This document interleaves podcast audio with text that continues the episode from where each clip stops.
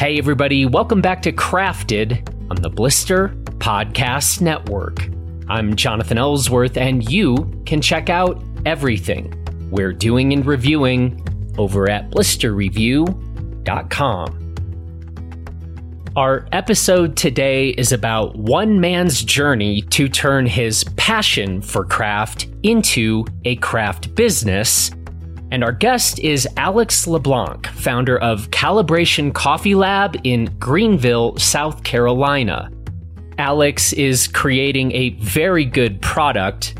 He is methodical and obsessive about quality and he's a really nice person. So I think you're going to find that he is a very easy person to root for. And I would encourage you to check out calibrationcoffeelab.com. Take a look around and give him a shot. And to make that an even more enticing proposition, you can use the code COFFEELOVE on your first order to make it even easier to check out for yourself Alex's handiwork. This episode of Crafted is presented by our Blister Craft Collective, which is a group of some of our favorite craft companies across all different sorts of product categories. And so we will include a link to the Blister Craft Collective in the show notes of this episode. So check them out because I have a hunch that some of our favorite companies will become some of your new favorite companies too. And now let's get to my conversation with Alex LeBlanc. Here we go. Alex, how are you today and where are you today? Hey, Jonathan, great to see you. I am doing well. I am uh, in Greenville, South Carolina, at my house talking to you. So, important question here, Alex. When did you first start getting into coffee? Not like when you had your first cup, but when did it happen in your life where you started being like, I'm I'm in on this coffee thing? Yeah, that's a great question. So I think everybody in coffee kind of has that aha moment or that that cup that just kind of changes everything.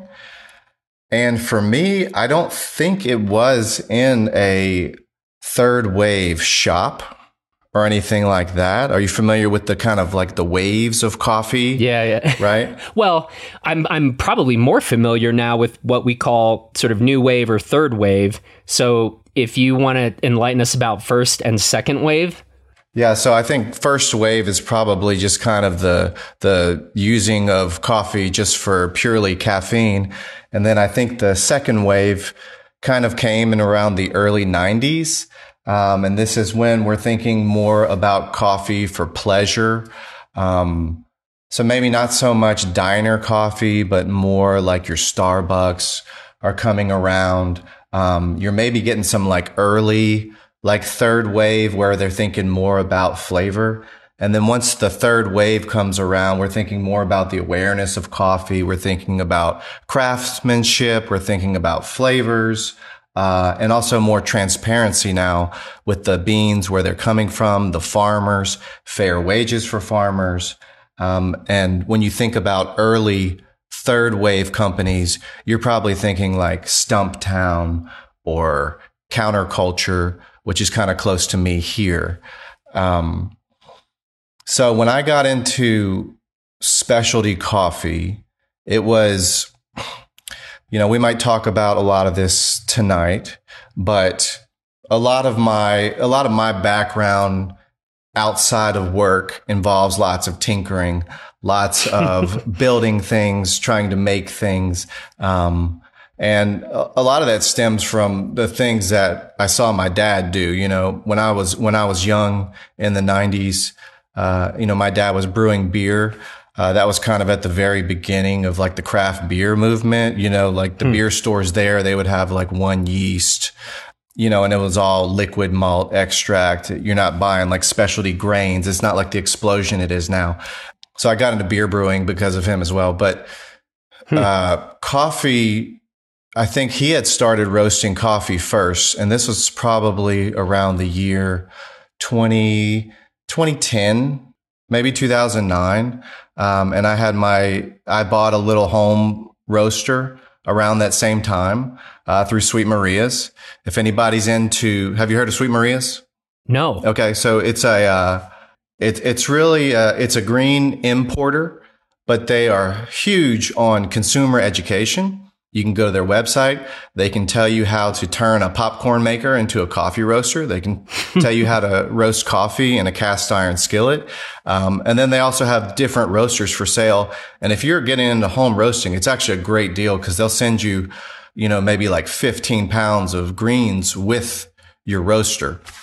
So I, I kind of got in. I, I probably bought that first roaster from them and I was buying green coffee from them as well. And um, I don't know if the first aha moment I had was with some of the coffee that my dad had made or some of the coffee that I had made uh, on this little home roaster, but if I if I had to guess, it was some Ethiopian that tasted like peach or something like that. You know, something where it was like, wow, this is this is different, right? Uh-huh. And this can be something different. So that's kind of my first experience with specialty coffee was probably roasted by me. but your dad started as a home brewer and then got himself into coffee roasting and you kind of saw that from your dad and was like i'm gonna give that a try. Yeah yeah. And, and huh. i don't know if he bought me that first roaster or i bought it but yeah. yeah. That's pretty great. Did you ever do the home brewing yourself? Yeah so i got deep into home brewing. Um, so like before i even like went down a commercial path with coffee this was around, I think, 2011. Uh, I was married to my wife. We were living in Houston, Texas, and we did not have kids yet. And we took an anniversary trip to Hill Country um, around like the New Braunfels area. And we went and toured a craft whiskey distillery. And so this is probably probably fairly early on as well for craft spirits. Um, but I was big into whiskey at that time. And um, I remember just being blown away. I mean, the the name of the company you may have heard of it. It's called Garrison Brothers. Uh, they had started. I, I, think the guy was like an accountant, and then started this whiskey business. And he just had a beautiful place uh, with a big barn with these two beautiful copper stills. Um, I think they had started. They had started their business doing all bourbon mashes. So if you're familiar with bourbon, you know, it's 51% yeah. corn. I think they grew yeah. some of the corn on their land. Um, and they had started aging in like two gallon barrels. And then they, I think they were putting some stuff away for like 15 gallon barrels.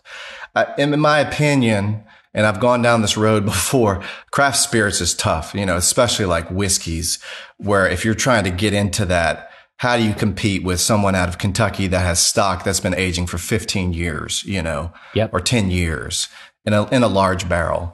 But I remember being just blown away. And I was like, this is what I want to do. I was like, I want to open a whiskey distillery. So that led me down this, this long path of, and this is just kind of the way I am. I was like, I need to learn everything about whiskey. I need to learn about distilling. So I'm going by books on, you know, distilling whiskey.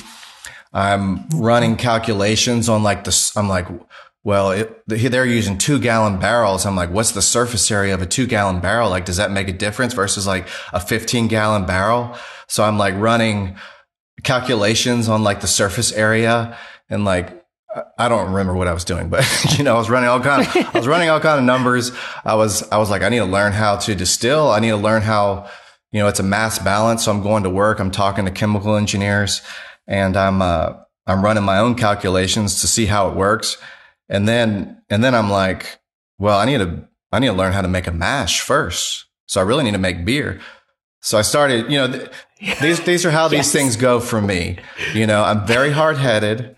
I don't quit. And these things last for many years, you know? Mm-hmm. So, uh-huh. so that was probably like a year thinking about it, you know? I probably told some people and I do regret doing that I think when you have these big dreams or these big plans, I think it's important personally from personal experience to hold these things very close because there's something that happens when you say it out loud. You know, one, you're going to have all the naysayers. You're going to have these mm-hmm. dream killers. Uh, people are going to think you're crazy. And and I heard something recently on a podcast. I think it was maybe like Andrew Huberman that says when you actually say these things out loud, you release some kind of dopamine Yeah. that says that, that tells your body that you've done something already, you know, so you mm-hmm. might lose some drive or something. I don't know. That's kind of a sidebar. Anyway, so then I was like, I need to get into, I need to get into beer, you know, and, and, and this is all just kind of like on the side, right? I'm still working a full time job. I'm just, but this is how I'm thinking. I'm not thinking I want to make beer for enjoyment. I'm thinking I want to make beer so I can learn how to make a whiskey mash, you know?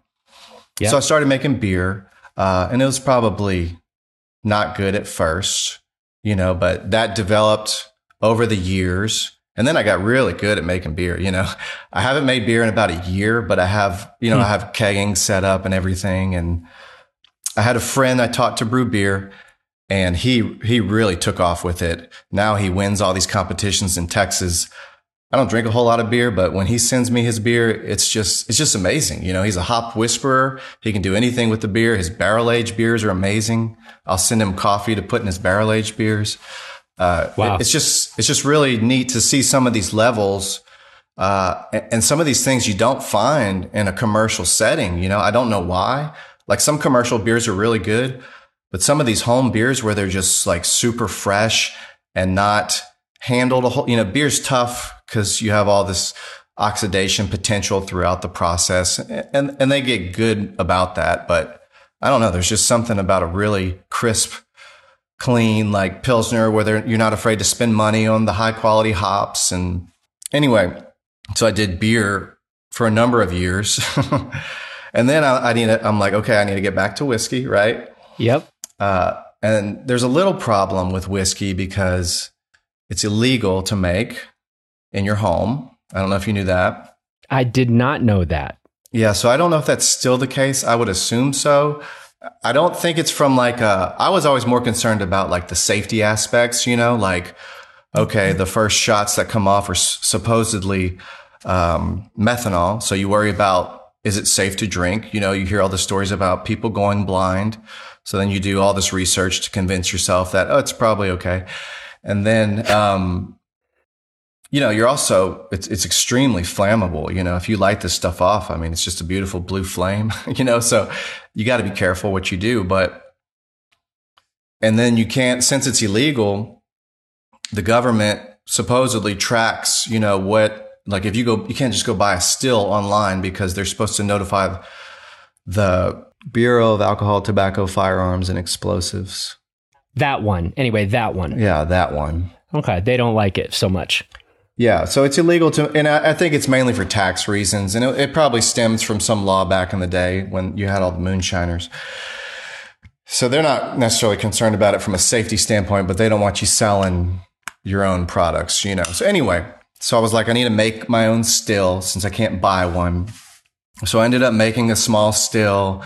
Um, I remember this is so now now we're probably like 2013 time frame because my my daughter's born because I remember like her crawling on the floor and I'm like winding up copper tubing to make my my worm cooler, you know, which is once your distillate comes out, you need to cool it down and recondense it. Uh, and I would go fire that thing up in the garage after she went to bed at like 10 a.m., you know, and then go to work the next day, you know. So I'm just playing around with it. And I think the very first batch I made, I tried to do like a single malt scotch. And I ended up putting it in like a tiny little barrel that I had. And I probably didn't prep that barrel right because after a couple weeks, there was like two drops left in the barrel, you know. So it's just so time consuming, you know. But then, of course, I'm like, I'm not like, okay, I don't need to do this. I'm like, now I need to learn how to make a corn mash because I want to make bourbon, right? So then you find out how hard it is to work with corn just because it's so gelatinous. It's hard to like filter out. So you learn all these different methods, you know. And I ended up making a bourbon mash at some point, but I never turned it completely into a whiskey, you know. It's just uh just whoever is in the craft spirit business, that Yeah. is just got to be so much work, you know, Yep. Because Yeah. you, you start with a certain volume of product and then you end up with a very tiny volume of product, you know. that's, that's all right. That's how that works. Right. Yep. So anyway, um, so I had been going with coffee for a while at that time as well. So I'm doing probably beer, tiny bit of whiskey, and then coffee. Um, at some point in that time frame, this little roaster I had had caught on fire. I think I almost burned the house down. Sick. So I, this, this was like a little roaster. I don't even know if they make it anymore. It was called like a fresh roast or uh, it was made by Nesco, I believe. I tried to find it the other day and I don't know if they sell it anymore. But what it was is it was a glass auger and it would circulate hot air through this glass carafe. It was a glass carafe. So you can see the beans and it had an auger that turned so that the beans don't scorch or anything. So they get mixed well and it would circulate air through this real hot air. So it's like a convection roaster. And it had a catalytic converter on it so that it can, you can run it inside the house and it doesn't form smoke, right? And, uh, you know, looking back, it's like, why would you ever leave a roaster? But this roaster, you set the time, you know, and you kind of watch it and you can call it based on time. That's like the only input you have. And I, I was doing, I remember I was doing two batches of Guatemalans. So I did a batch of Guatemalan. It was a real chaffy coffee. Do you know what chaff is? Well, I know what chaff is, but you're calling it a ch- real chaffy coffee? The coffee, this this particular coffee had a lot of chaff on it, I guess, um, and, and, maybe most washed coffees do, you know. But in, in, in, back then, I didn't probably didn't know what I was truly roasting. So this mm-hmm. coffee, I knew it produced a lot of chaff, which is a very like thin paper like substance if you think about like a wood shaving, it's like thin, the, like almost like a see through wood shaving. So you can imagine just how flammable these are. And this roaster had like a little cup that would catch the chaff. And I probably didn't dump it out between batches. I ran a second batch and I went and hopped in the shower upstairs. And when I came downstairs, it was just smoke everywhere. I don't think my wife was home. I just kind of like freaked out. It was just charred and smoking. I think it had like a big internal fire. Whole house was just black smoke. I, I picked it up with oven mitts and took it outside and then I hosed it off. So that was the end of that roaster. And then after that, I said, you know, I would love to be able to roast one pound at a time. Cause I was like, I go through about, that's about how much I drink a week, you know, between me and my wife. Mm-hmm. So I'd love to be able to do a whole pound at a time. And if you look at at that time, there weren't many roasters that could do that much, but even then they're they're very expensive, you know. And even though they say they can do one pound, they really can probably do less, you know. Huh. So I was like, well, obviously I need to build a roaster. So I kind of went down that path, you know. And that roaster, you know, long story short, I learned so much about coffee roasting from roasting on that roaster hmm. over the past 10 plus years. And I still have that roaster today and I used it to sample roast, you know, and I've made modifications to that roaster up until probably six months ago. And now I can hook it up to my computer and I can run uh, profiles on it and I have all kind of good control on it. I learned so much about the different, just how fickle coffee roasting is and just how all the different parameters just affect everything, you know? Hmm. So huh. that's kind of my story so, with roasting, I guess. Yeah. So if I tomorrow we're like, all right, I'm getting into coffee roasting. I'm going to buy my own roaster. What's like the price range on those? What would I, you know, is, what kind of maybe a lowerish end range to the like, if there is such the thing as the higher end range of these roasters? I imagine there is. Yeah, that's a great question. So, um, I haven't looked at home roasters in a while. I looked at a Behmor the other day because I recommended that to somebody. I did have a Behmor at some point in that story that I just told you, and I ended up taking the the drum out of it and using it on my roaster. But that it looks like a big microwave. You can put it in your kitchen. You can do it outside. You can do it inside because it also takes away the smoke with its um, filtration uh, and it can do it can do a pound, um, but it's really like maybe better suited for like a quarter pound to half a pound, I would say. But you can buy that on Sweet Maria's website for I think it's going for like four hundred dollars now, And they'll okay. also send you, I think, like 15 bags of coffee with it. So that's a pretty sweet deal. If you want to go like bare bones and you really want to like learn about coffee roasting, I mean, a lot of people start on like a Whirley Pop or like a popcorn popper. And uh, Sweet Maria's kind of has instructions on how you can kind of tune that. I've never done that before, but I would think that's like a great, like cheap place to start because mm-hmm. your beans just sit there and they get a good convection roast. You're getting good airflow. You can stick a probe in it. And knowing what I know now, I mean, you could take that probe and you could hook it up to, there's this sensor called a Phidget. Once I knew I was going to go commercial, you know, I had never read a book on coffee roasting when I decided that I was definitely going to start commercial roasting. You know, I, I, had read, I had read different blog posts and articles, but I just learned so much through experience and through hard headedness, you know, and, and honestly, that's how every roaster kind of learns you, you're always doing little experiments because there's no, there's no right way to roast a coffee bean. You're always roasting it getting a profile, and then taking that data and correlating it to the tastes. And then once you have enough experience, you can say, okay, I just roasted that Guatemala. The body's a little thin. I think I can do this to get a little more creaminess, a little more body out of it. Uh, or maybe it's a little too acidic. So I want to mute some of that acidity. So there's different things you learn, but there's no specific way to roast. Anyone that tells you there is, is probably very arrogant, and uh, you know, their their coffee probably isn't all that either. You know, so. Huh. That's what I would. I like that's it. what I would say to that. Shots, shots fired. well, um, there's a lot of negative people uh, in the space, so I'm I'm not a coffee person by trade. so, kind of from the outside looking in, there's a lot of people that throw shade on coffee roasters, saying we need more consistency, or saying you shouldn't buy from these manufacturers you know? So but it's an extremely fickle process you know? So I, i'm very careful not to do that. There's there's lots of options out there. There's no need to do that. So. Hmm. so i i want to get into this. I i suspect that people listening to this are thinking um okay so the dude builds his own whiskey still he builds his own coffee roaster you just said you didn't get into roasting that wasn't sort of your trade. I mean, it is your trade now, but you were an engineer by trade. Talk a bit about that, your engineering background. Um, you know, where where did you go to school? What kind of work were you doing? Um, because I feel like that's maybe not the most common background for coffee roasters to necessarily have.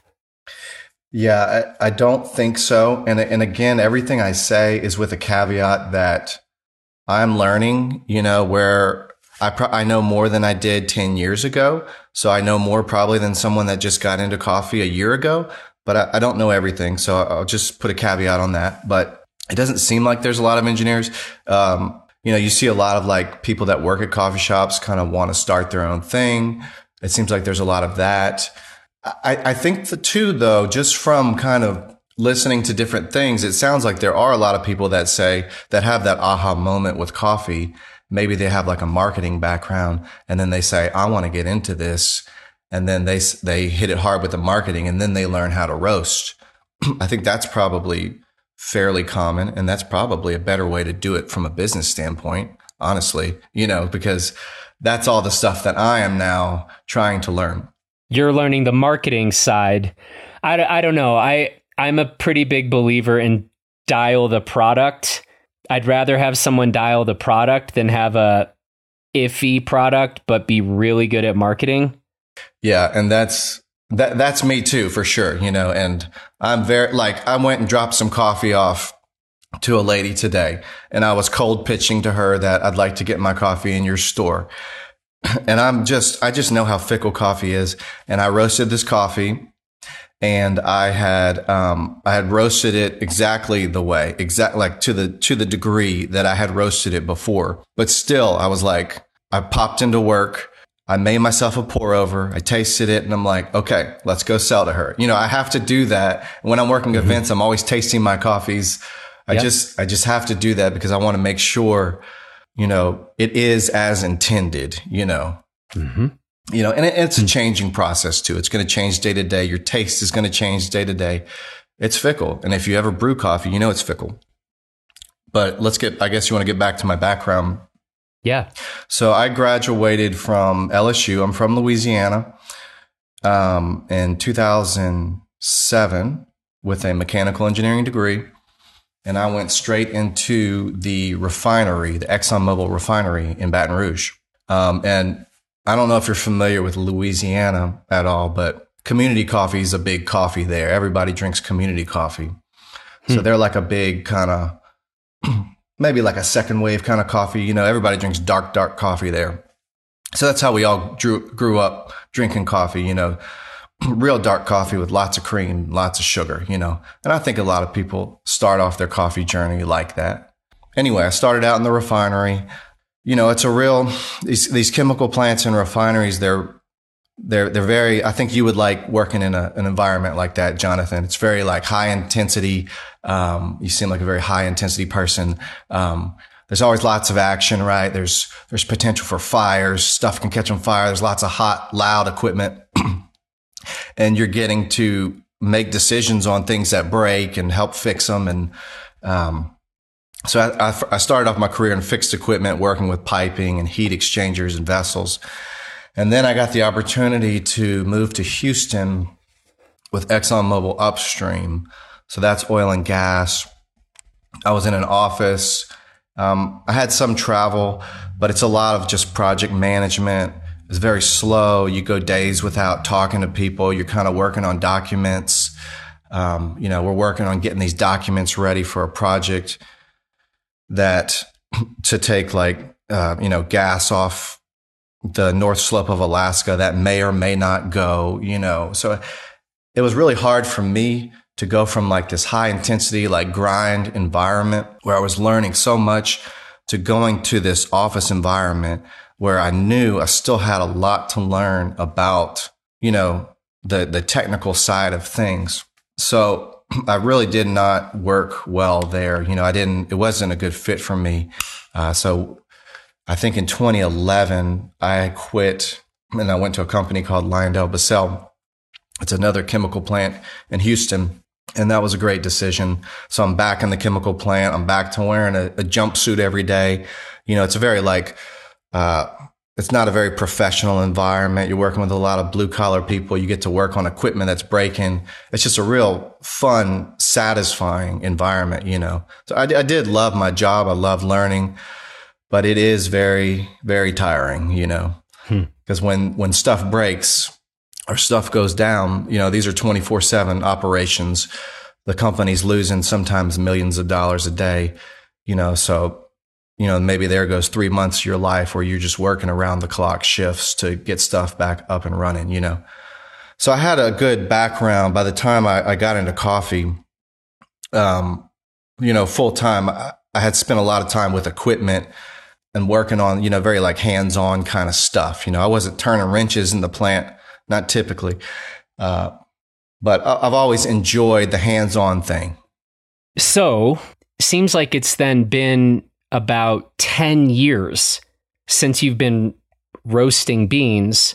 Over those 10 years, have you developed a favorite type of bean to roast?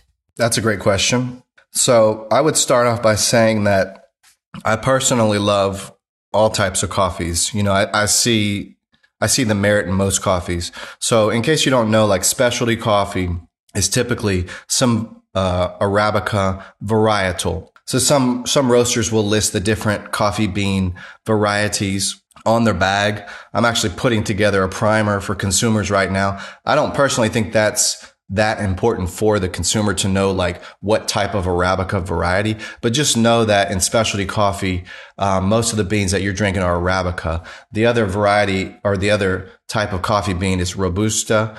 You may have heard of that. It's, it's yep. uh, very present in like Vietnamese coffees. It often has kind of like a rubbery taste.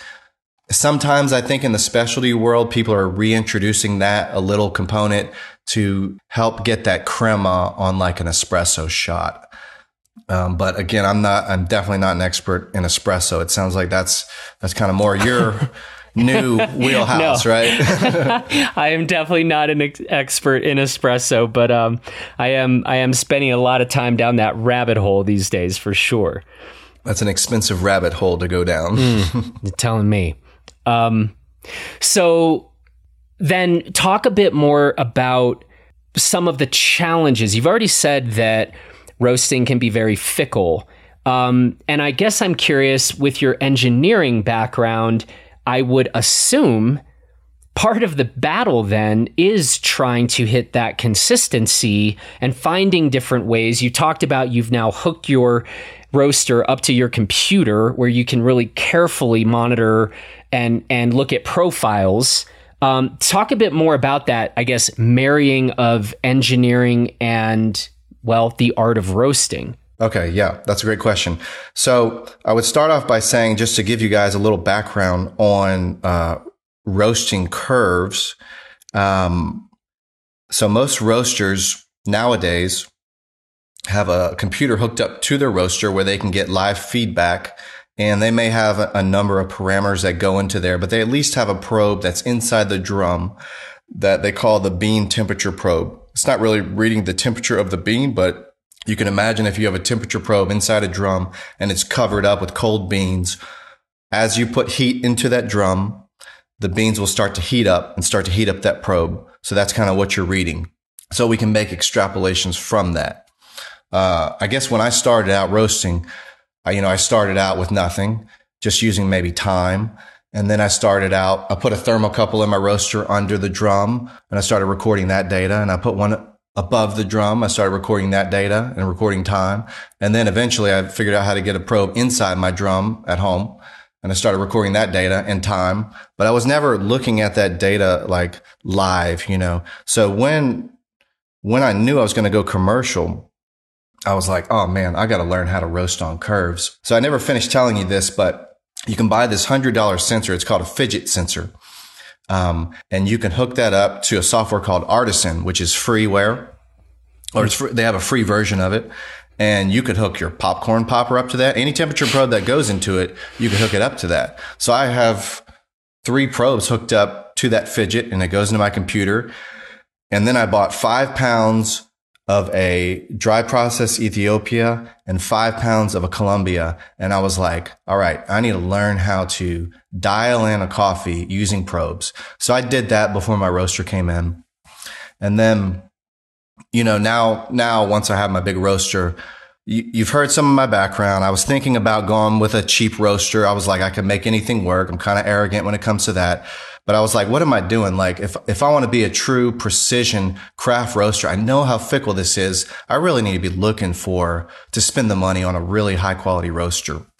And I ended up at Mill City Roasters for a number of reasons. Uh, but their, their owner is just a great guy. He's a, uh, he's an engineer by trade. And, you know, he even talked me, talked me out of buying a, a much more expensive roaster than I thought I needed he, he wanted to sell me one of his cheapest roasters and I ended up going with a, a, six kilo versus, you know, like a one or a three just because of what I think I can do with it. But anyway, so that machine is, you know, I'm getting a lot of input into the machine. I have pressure sensors on it. It's got all kind of bells and whistles and data. And, um, so just to kind of like tell you like how fickle coffee roasting is, on that machine, I can repeat profiles like very well manually. It took some time. There's a learning curve for me on how to control the machine. But after you have that, you kind of get that repeatable. But what you notice is that, and, and I think most consumers like, so for example, if I take a coffee and I finish it at a temperature of, let's say, 396 degrees, okay? And I run that exact same profile for the same amount of time and I finish it at 398 degrees, two degrees difference. And I put those coffees side by side. I would bet that you could tell a slight difference between those coffees. So that just kind of speaks to me on how fickle that process is. You know, so temperature is very important. Time is very important. And that's kind of what you're using while you're roasting. So despite all of these complexities, you still decide I'm doing this. I'm launching a coffee roasting company, Calibration Coffee Lab. How did you get there? And what has that process looked like of being a young company in a world where there's some really good coffee roasting companies out there already? I guess, uh, long story short, I ended up quitting my full time job in 2018 for a variety of re- a variety of reasons. It was basically I feel like I've had two windows or a couple windows in my life where I knew that if I did not take a certain action, I would regret that later in life. Okay. And quitting my job in 2018 was one of those decisions because we knew we could get out of Houston and we could go move to somewhere where maybe, uh, was a little more enjoyable. So that's how we ended up in Greenville in 2020. Okay. I did some contracting jobs with my old company after I had quit, but ultimately after I quit, I knew I wanted to get my own thing going.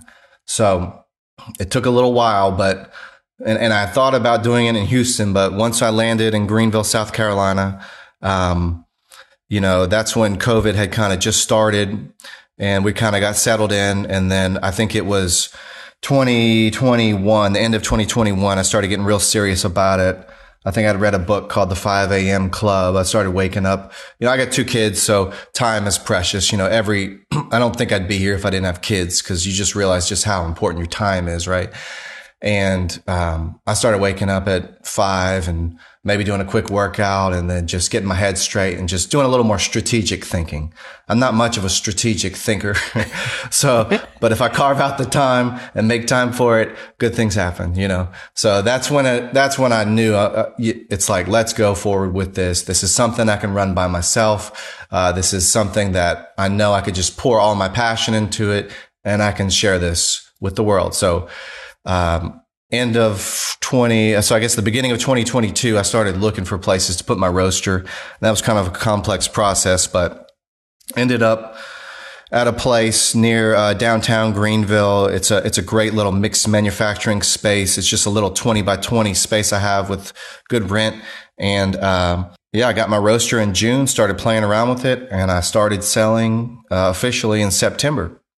So that's kind of how I, I launched you know that's really interesting because I remember I actually met you in Crested Butte, um, somewhat randomly, but we have a mutual friend.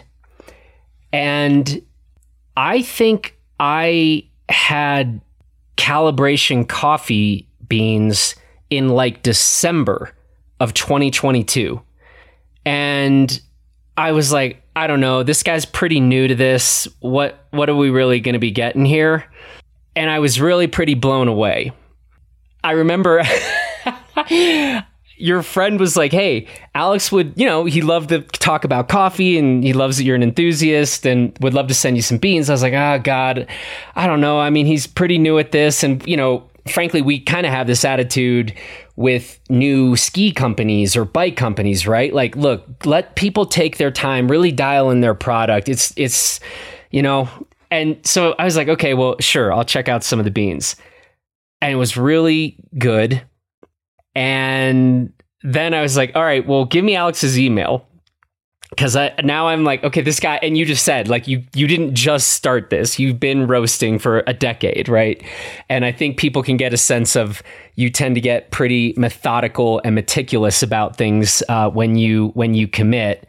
But those were pretty early days then. I don't think I knew quite how soon after kind of the official launch of calibration I was getting some of those beans. Yeah, that's a, that's a good point. I remember that um, that so I launched in September and I, I, launched with a washed organic Mexican coffee.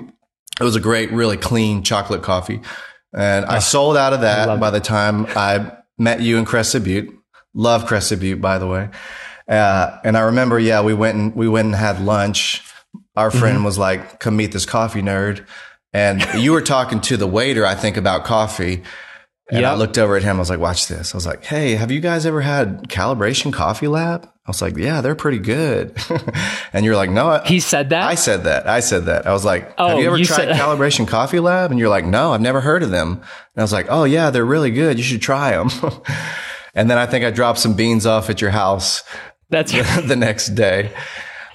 But um, no, I, I really appreciate that. You know, I mean, you know, so early on, I, would say just now I'm really getting a good feel for that machine. But I mean, early on, I roasted through a whole 50 pound box of a Colombian coffee and threw every single batch away, you know, hmm. trying to just mm-hmm. get it, just try to understand this machine just because it's so different from my home machine, you know, and I, and I think that was a, a good investment. You know, I probably lost 250 to 300 bucks on that, you know, but it, it was worth it to, for the learnings, you know, you're always kind of doing experiments and now I kind of have an idea of what these coffees do, kind of how to run my gas settings for various coffees.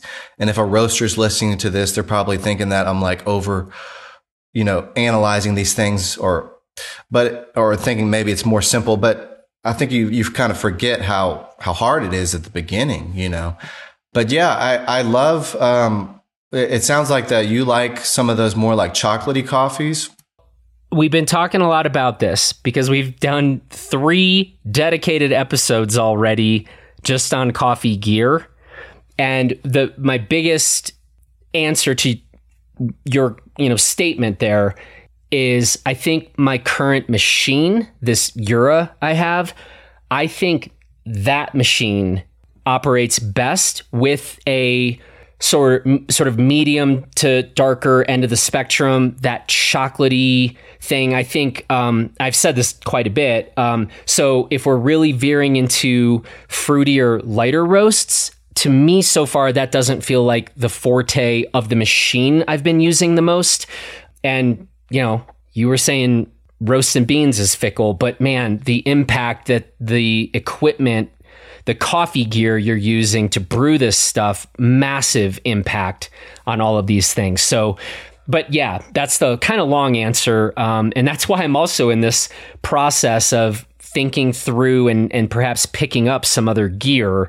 Um, and I also said this on a crafted podcast because as I get beans in from different roasters, I don't want to have their beans having to be like subject to the whims of my gear, right? To determine if it's good or not. So I'm kind of in a weird spot where I'm hoping to get it's probably going to end up being a few different options here to then use the brewing gear or brewing equipment that will most allow a particular roast to shine. That's what we're kind of going for. But yeah, current gear, that's why I think, yeah, with that Jura, give me that kind of chocolatey, chocolatey roast. Yeah, I got you. And, um, you know, you asked me earlier what kind of coffees I like to roast. Like from a roasting standpoint, I like the ones that like I can just sit there and not have to like think about how to control the machines, you know, so things that are like very like repeatable, you know, that are going to behave for me. Uh, but in terms of like drinking coffees, kind of what I noticed, I took a trip to California recently and I, we, I went to a coffee shop in Santa Barbara and I had this amazing, uh, Ethiopian coffee. I was like, this is so good. So we went back hmm. the next day and I was like, I, I do this a lot at coffee shops just because I'm curious. I'm always taking data in, right? And I'm like, I wonder how their like Guatemalan is. You know, I want to, I want, mm-hmm. or I wanted to try something maybe like a little chocolatier. I, I do that with coffee shops around here too. I'll be like, man, that was like an amazing coffee, but it was probably like a very expensive, like $30 a bag coffee too. I want to know how they do mm-hmm. with like, their like run of the mill. And, and what I have kind of found just through experience or just, just through testing different, tasting different people's stuff is if someone tends to roast kind of light, you'll kind of see that in a lot of their coffees. And of course, like freshness has a lot to do with that. As the coffees mm-hmm. age, um, especially like that very first week, they can be kind of unstable, kind of fickle, and they'll get a little darker over time. So I, I always say that I like to design my coffees for like the middle of the cup. So you know, some coffees, uh, you'll go and you'll take a, maybe you go to a coffee shop and you take that first sip and it's piping hot and you're like, wow, this is good. It's a lot of chocolate in there. But what happens is as coffee begins to cool, it gets a little more acidic. And then you'll notice, oh, maybe I don't like this as much. Maybe it's a little, I hate to use the word sour. Let's just say acidic, but it, maybe it's a little too acidic, you know? Um, so I would, if, if I was assessing that coffee for my own, if it was my own coffee, I would say, well, I need to, I need to take some of that acidity off in the roasting process so that as soon as that initial heat dies off, it's a good, enjoyable cup throughout. And I hope that shines through on my roasting. Now, I will say, I, I know I've made some mistakes. Uh, some of the mistakes I have made is rushing a release. Uh, so now, you know, I'm turning over coffees fairly quickly since I'm so small and I'm just roasting 50 pound bags of coffee. So I do right now. I'm doing. I'm at half capacity on my roaster, so I'm putting in six pounds. I get out about five pounds. Um, so I turn over coffees fairly quickly, but I don't like to rush them, you know. So like if I'm going to do a new release, what what works well for me is if I'm selling at like a local farmers market or something like that, I'll roast the coffee like a week before and then I'll taste it. You know, I always cup the coffees the day after to get a, a good baseline on taste, but then I'll kind of wait a whole week and if it's still good, I'll sell it at the market. If it's a very, it's a brand new release, I'll probably sell it at a discounted price.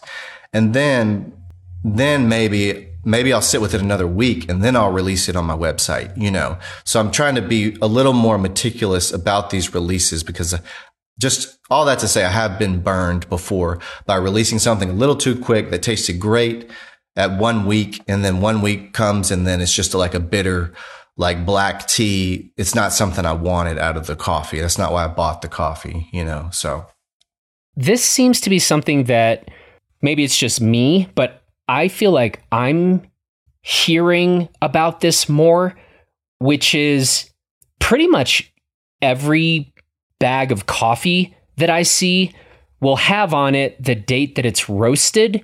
But to speak to what you were just talking about, which is giving uh, some roasted beans time to kind of stabilize. I feel like I'm hearing more, um, just maybe in the past six to 12 months, about like, you don't actually always want to drink or brew those beans right after they've been roasted. You might actually want to wait a bit. And so, if that's true, should we be seeing like not just basically born on dates? but dates where like windows of where we think these beans would be sort of right in that sweet spot to brew. What are your thoughts on that? Man, that's that's a tough one, you know. Uh, so I'm I'm I'm very new to this biz, so I'm I'm still kind of, you know, I dropped some coffees off today to a grocery store, a local grocery store, and what I'm what I immediately am thinking is, okay, I roasted this coffee 5 days ago. I'm like, how long is this coffee going to sit on the shelf? You know, and that's kind of, you're kind of at the whim of the retailer there. You know, I, I don't want it sitting for like over a month because some of these coffees actually taste pretty good, you know, at like six weeks. But I don't know. Like I'm, I'm really making sure that they're hitting full flavor, good flavor at one week. And, and with Ethiopians, I see it a lot. Like you don't, it tastes kind of flat. And then at one week, you'll start getting like those good like berry flavors coming through or you know some of those notes that that's why you bought that coffee you know come, really come through and and hold so i think it's it's maybe i try to educate people um, through email and things like that and talk talk to that effect um, but I, I don't know if you you know you might be hurting yourself as a seller right putting that on the bag saying this coffee has peaked right Mm-hmm. So what they do in grocery stores is they put a they don't even put a roasted on date. They put a best buy date so that because that coffee has probably gone through some big supply chain and probably gets to the store maybe a month after roast, you know. So yeah, maybe I haven't been buying the super super big bulk stuff.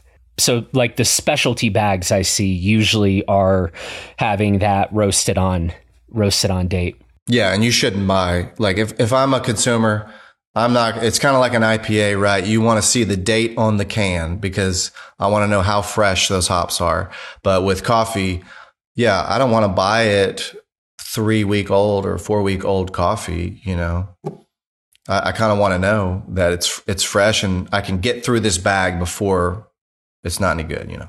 But it sounds like this might be actually one of the advantages of being a young company that's not doing massive volume. I mean, you were telling me like for you, it's it's a I guess problem is the right word to keep stuff around and in stock. I mean, you're getting beans in, you're roasting them, you're getting them to where you want them to be before you send, but you're going to move through those beans pretty fast. Yeah. So when we're talking about like green, so, you know, the coffee, I don't know how detailed you want to get, but a coffee bean is the seed of the cherry of the coffee plant, right? Mm-hmm. So it mm-hmm. has two seeds in there.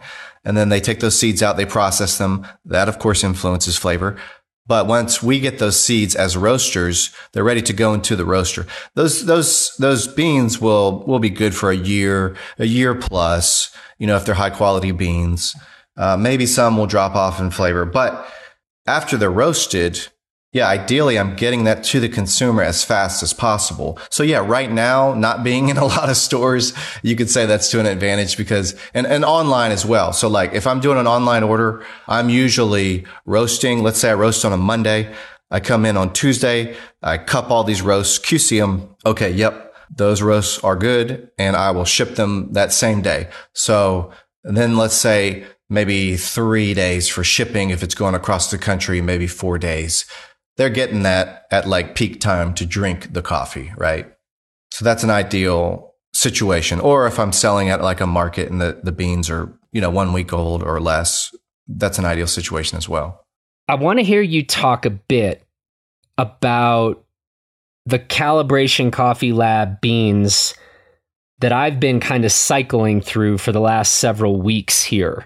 Um, one, 4W over N. I don't know if you're just calling that 4 West over N or do you call it 4W over N? So the story behind that is it is a blend that I have and 4W over N is an equation that we kind of use in the chemical plants for, it's kind of a tolerance for balancing machinery rotors. So I was just trying to kind of speak to my engineering background. No one gets what it is. My wife said it's a dumb name, you know, but I was just trying to say how balanced this blend is, you know. And so what are your, what are your thoughts on blends, Jonathan? I don't know that I currently have big thoughts on blends per se. I mean, like like when I think about blends, my brain goes to just the wine world, right? Where blends are an integral part of so much winemaking, and you know, for the you know for the vintner to get that juice you know, with exactly the characteristics that he or she is looking for. Um, so I, I, I think I've spent more time thinking about and talking with people about the art of whiskey blending and you know wine blending and actually maybe less on the coffee side okay so um so from what i understand again i'm new to this industry is people will blend for consistency you know if you think like uh if, if you want a real consistent coffee, go to McDonald's, go to Chick-fil-A, go to Dunkin' Donuts. They have people that are dedicated to, I've heard they go into like a dark room and they have to be able to taste certain things and, you know, they have to be able to develop these really consistent blends that mm-hmm. taste the same at every single Dunkin' Donuts around the country all year round, right? Uh, so that's that's one way to to think about it is just having this consistent offering year round. Um, mm-hmm. I coming into this business, I was always thinking single origin. You know, these coffees are so fun. Every coffee's different. Um, but what changed my thoughts on blends was I was on a trip in San Diego. I was at, uh, I stopped by a roaster called Dark Horse Roasters. And I told you earlier how I had bought five pounds each of a natural Ethiopia and a washed Colombian. Well, they had done a blend with a washed Colombia and a natural Ethiopia. And I had been tasting so many of these recently from my own coffees I could taste those components in there. And I was like, wow, this is amazing. Like this really works.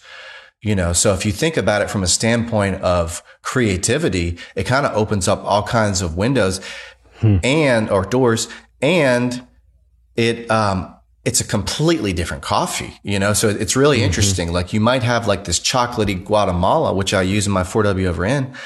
And when I put it into the the blend with a natural Ethiopia, you know, I get that berry kick from the natural Ethiopian, but I also get like more of like a brown sugar kind of like date.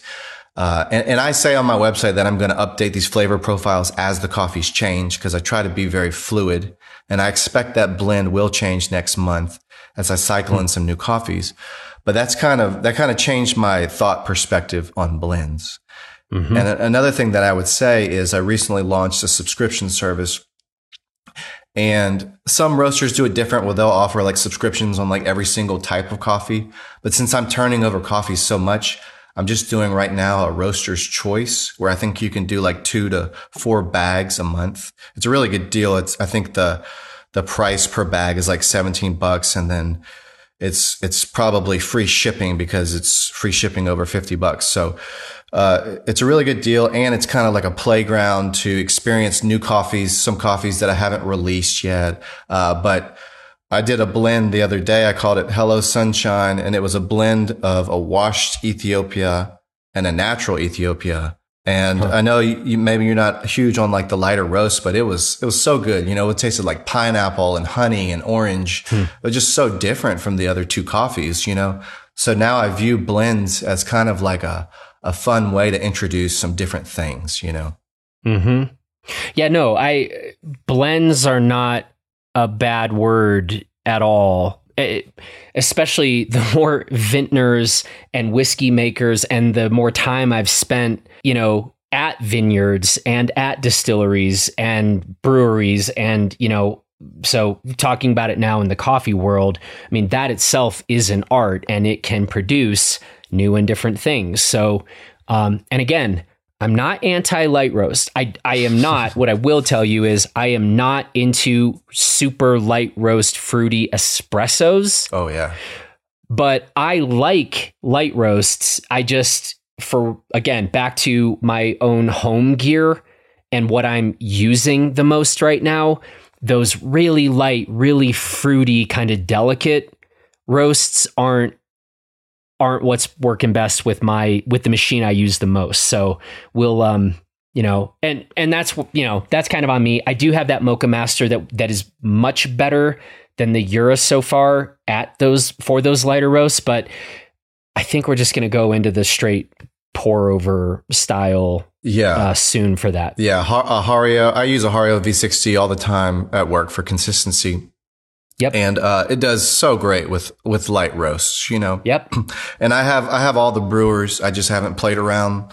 And I've had many brewers over the years. I just haven't played around with like the Kalita or the Chemex yet, just because the Hario is so so easy to use. But back on that that chocolate note, you know, I was telling you earlier that some I've noticed that some roasters, if they tend to roast light, they tend to roast everything light. Mm-hmm. That, that's a big generalization, and don't beat me up over that. It's just something I've noticed at certain coffee shops. Um, so I, I, really strive to like, if I have a, ch- I always want to have like a good chocolatey offering, something you can just mm-hmm. drink every single day, you know? Mm-hmm. Um, and to me, those are, those are really hard coffees to roast because you're always kind of flirting on the edge of, is it going to get too dark over time? Is it going to mm-hmm. get bitter? Uh, and, you know, because you're always kind of playing around right on the edge of like, it could go smoky on me. It could go bitter. It could go too nutty, you know, so those are really difficult coffees. And I remember the last time I was in Crested Butte, I went to First Ascent up there on the mountain and I had one of their blends and I was like drinking it. And I went back in there and I asked the barista, I was like, what coffee is this? And she told me what it was. I went and looked at the bag.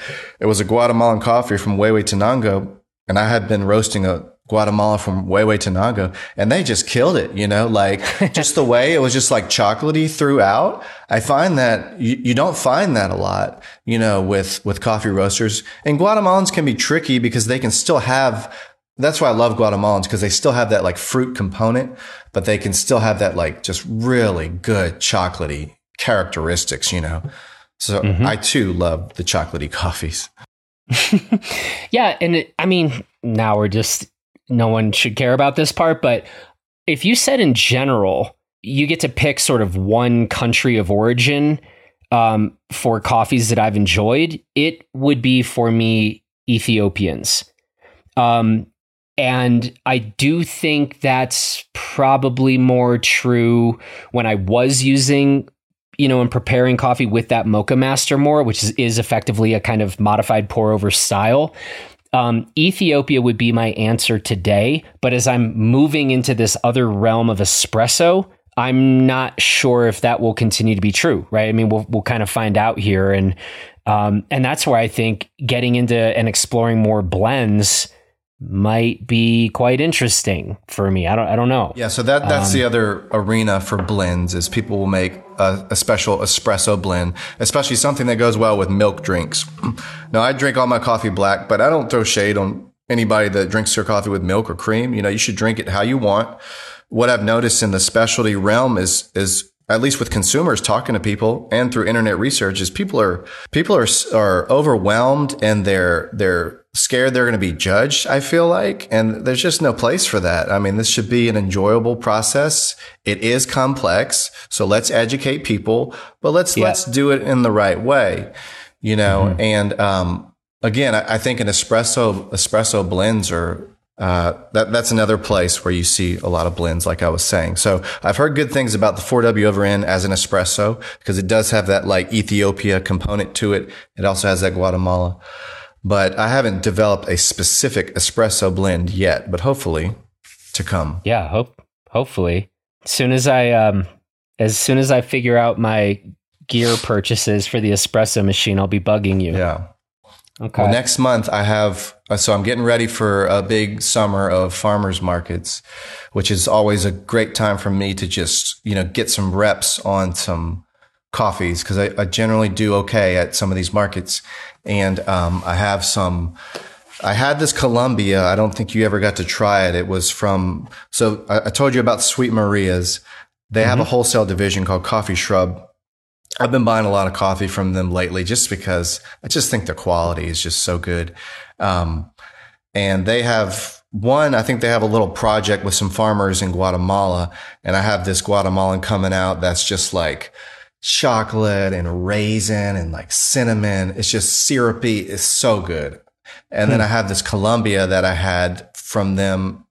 I had sold out of it, but it's just, I bought 100 pounds of it.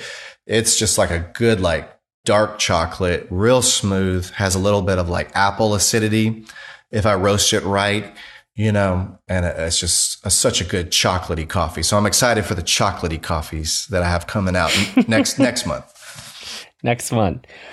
Well, if people would like to try some of your calibration coffee lab beans, what should they do? Where should they find them? So the the best way to do it is go on the website at calibrationcoffeelab.com. Uh, if I would sign up for the email list because you should get a um, a welcome email for fifteen percent off your first order. Um, I don't have the automated process going yet for subscriptions, but if I look up my discount codes, I have one called Coffee Love, all caps, that gives you $10 off first subscription and cancel at any time. I mean, that's a great hmm. deal. I'll probably lose money on that one at least for the first one, you know, especially if you cancel it. But I mean, you know, it's a great way to give it a try. Yeah. Uh, I do $5 flat rate shipping. Um, and, and, again, I, am just, I'm still figuring this stuff out. You know, I'm still losing money on shipping right now. So I, I haven't optimized all that yet. I'm still really just trying to get some volume out there and then we can optimize that stuff later. Hmm. Well, I've been a big fan so far of the probably five different beans from you that I've tried. And um, so I would very much encourage people check it out for themselves, give it a shot. Worst case, you try it and Alex loses a bunch of money. That's fine. His job is just to keep the quality bar high. And um, it's been really fun. I, I I've loved this conversation, hearing about moving from a home distilling and then the swerve into home brewing and then the move into home roasting and then um you know actually making the jump into starting a coffee roasting company. And so that's been a, a fun story to hear. And um you know i'm i'm expecting uh, good things out of you going forward man. Yeah i appreciate it. And i appreciate you taking the time for the conversation. And yeah my focus is on quality. So i'm excited to be able to you know, as I grow, continue to improve that and, you know, get the tools to improve it even further, you know? Appreciate the time. Um, keep doing good work, and uh, we'll talk to you real soon. All right. Sounds good. Thank you, Jonathan. Well, that's it for this edition of Crafted. I want to say thanks to Alex for the conversation. And remember, when you place your first order at Calibration Coffee Lab, use the code COFFEELOVE to get that discount on your first order. And having now tried a number of roasts from Alex, I can vouch for what he's up to, and I would love for our community to give this guy a shot. Of course, I also want to say thanks to our strikingly handsome producer, Justin Bob. And thanks to you for listening. And if you are enjoying these crafted conversations, then please take just 30 seconds to leave us a rating or review wherever you get your podcasts. And that will help us keep this whole thing going and growing. All right, everybody, thanks so much. And we will talk to you again next week.